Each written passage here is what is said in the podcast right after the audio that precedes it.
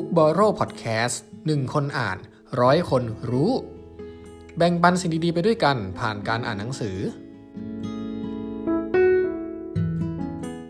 สวัสดีครับ คุณอยู่กับยอดผู้ร่วมก่อตั้งเพจ Book b o r r o w ครับ วันนี้เราก็ยังอยู่กับ Thinking Fast and Slow คิดเร็วและช้าของ Daniel Kahneman นะครับคำถามบางประเภทนะครับ เราก็สามารถตอบได้นะครับ แล้วมันก็มีคำตอบที่ถูกต้องเพียงแค่คำตอบเดียวเท่านั้นด้วย ยกตัวอย่างเช่นคำถามที่ว่า 17คูณ24 ได้เท่าไหร่นั่นเองครับ ก็เป็นตัวเลขที่เราคุ้นเคยกันดีนะครับ เป็นตัวเลขที่เราโปรดปาน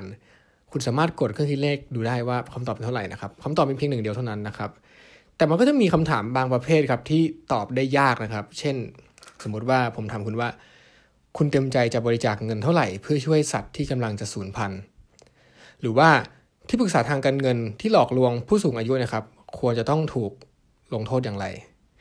เป็นยังไงครับคำถามแบบนี้ มันก็คงมีคำตอบแหละครับ แต่ว่าคำตอบที่ถูกต้องมันจะไม่ได้มีเพียงแค่หนึ่งเดียว แล้วก็มันเป็นคำถามที่เป็นลักษณะที่เปิดกว้าง แล้วเป็นคำถามที่ตอบได้ยากครับ เพราะนั้นเนี่ยครับมันจะมีสิ่งที่เรียกว่าทางลัดทางความคิดเกิดขึ้นในสมองของเรานะครับ หรือว่ามันจริงๆมันก็คือหน้าที่ของระบบ 2นั่นเองนะครับ คือเวลาเราเจอคำถามที่ยากๆนะครับ ระบบ2นะครับมันก็ฉลาดพอที่จะไปค้นหาคำถามที่ง่ายกว่า แล้วเราเนี่ยจะไปตอบคำถามนั้นแทนครับ อันนี้เราเรียกว่าเป็นการแทนที่คำถามนะครับยกตัวอย่างเช่น ฉันเต็มใจจะบริจาคเงินเท่าไหร่เพื่อช่วยสัตว์ที่กำลังจะสูญพันธุ์อันนี้ครับมันตอบได้ยาก เพราะนั้นระบบ 2 ก็จะถามคำถามทำนองว่า ฉันสะเทือนใจแค่ไหนที่เห็นโลมากำลังจะตาย แล้วเราก็ตอบคำถามนั้นแทนครับ หรือว่าที่ปรึกษาทางการเงินเนี่ยควรถูกลงโทษอย่างไรเมื่อหลอกลวงผู้สูงอายุ ก็จะได้คำถามที่ถูกแทนที่ไปว่า ฉันโกรธแค่ไหนเวลาที่เห็นคนกำลังเอาเปรียบผู้อื่นในเรื่องการเงิน แล้วเราก็จะตอบคำถามนั้นแทนครับ นี่คือตัวอย่างการแทนที่คำถามนะครับ การใช้ทางลัดทางความคิดแบบนี้ครับ มันจะทำให้เราหาคำตอบของคำถามยากๆมาได้อย่างรวดเร็ว แล้วก็จะเป็นการประหยัดพลังงานมากกว่านะครับ เพราะว่าระบบ 2 เราเนี่ยมันเป็นระบบที่ค่อนข้างจะขี้เกียจนะครับ ไม่ชอบทำงานหนักเท่าไหร่นะครับ ผมคิดว่าบางทีนะครับ การใช้ทางลัดทางความคิดแบบนี้มันก็ช่วยให้เรามีความสุขได้เหมือนกันนะ ยกตัวอย่างเช่น มีการทดลองหนึ่งที่น่าสนใจนะครับ เป็นการทดลองกับนักศึกษาจำนวน 2 กลุ่มนะครับ โดยไปถามคำถามกับนักศึกษาทั้ง 2 กลุ่มคำถามเนี่ยเหมือนกันเด๊ะเลยนะ กลุ่มแรกถามว่า คุณมีความสุขมากแค่ไหนในตอนนี้ เสร็จแล้วครับ ก็ถามต่อว่า คุณออกเดทกี่ครั้งในเดือนที่ผ่านมาสำหรับกลุ่มที่2นะครับนักวิจัยเขาก็ถามว่า คุณออกเดทกี่ครั้งในเดือนที่ผ่านมา แล้วค่อยถามว่า คุณมีความสุขมากแค่ไหนในตอนนี้ ถ้าคุณฟังให้ดีนะครับคำถามที่ถามกับนักศึกษาทั้งสองกลุ่มเนี่ยมันเหมือนกันเดะเลย เพียงแต่ว่าเราสลับลำดับกันเท่านั้นเอง กลุ่มแรกถามความสุขก่อน แล้วค่อยถามออกเดทว่ากี่ครั้ง ในขณะที่กลุ่ม2นะครับถามจำนวนครั้งที่ออกเดทก่อนแล้วค่อยไปถามความสุข นักวิจัยเขาต้องการอยากจะรู้ว่าไอความสุขนะครับกับจำนวนครั้งที่ออกเดทเนี่ยมันสัมพันธ์กันหรือเปล่า ถ้าสัมพันธ์กันจริงก็แปลว่าจำนวนครั้งที่ออกเดทยิ่งเยอะยิ่งมีความสุขถูกไหมครับ แต่ว่าจากการไปสอบถามกลุ่มแรกเนี่ยนะครับพบว่ามันไม่เกี่ยวข้องกันเลย คนที่ออกเดทบ่อยครั้งเนี่ยครับมันก็ไม่ได้มีความสุขไปมากกว่าคนที่ออกเดทน้อยครั้งนะครับ แต่ว่าผลลัพธ์จากกลุ่มที่2นะครับต้องทำให้แปลกใจอีกแล้ว เพราะว่าผมว่าเกี่ยวข้องกันมากเลยนะ คือคนที่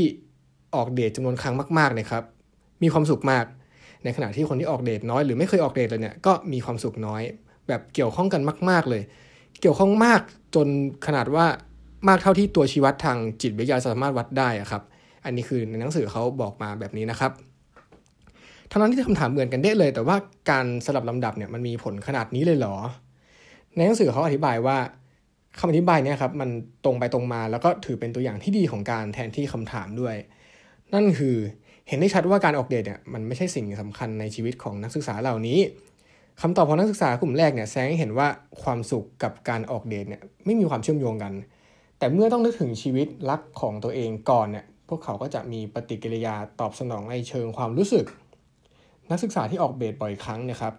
จะนึกถึงแง่มุมที่มีความสุขของชีวิต ในขณะที่นักศึกษาที่ไม่ได้ออกเดทจะนึกถึงความเหงาและการถูกปฏิเสธ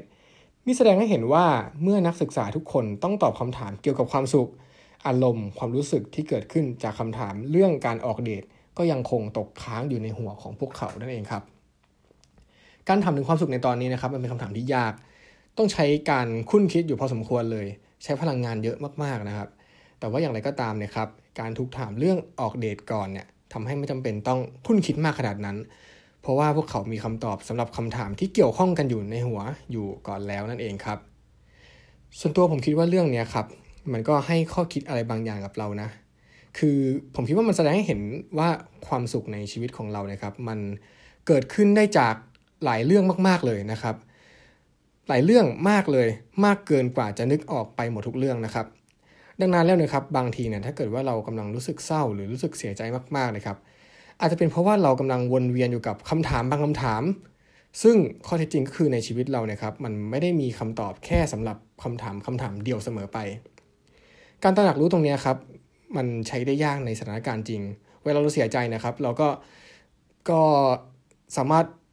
เอาตัวเองออกมาได้ยากอะครับ เพราะว่าสถานการณ์จริงมันก็ไม่เหมือนในหนังสือแล้วเนาะผมก็เข้าใจเหมือนกัน แต่ว่าการตระหนักรู้ตรงนี้ไว้นะครับ ผมคิดว่าเอออย่างน้อยนะครับ มันก็ช่วยให้เราสามารถเอาตัวเองออกมาจุดเอาเอาตัวเองออกมาจากจุดจุดนั้นได้เร็วกว่า แล้วก็กลับมา heal ตัวเองได้เร็วกว่านั่นเองครับ ก็ฝากข้อคิดตรงนี้ไว้นะครับ ขอบคุณที่ติดตาม Book Borrow ครับ แล้วเรามาพบกันใหม่ใน EP ถัดไป สวัสดีครับ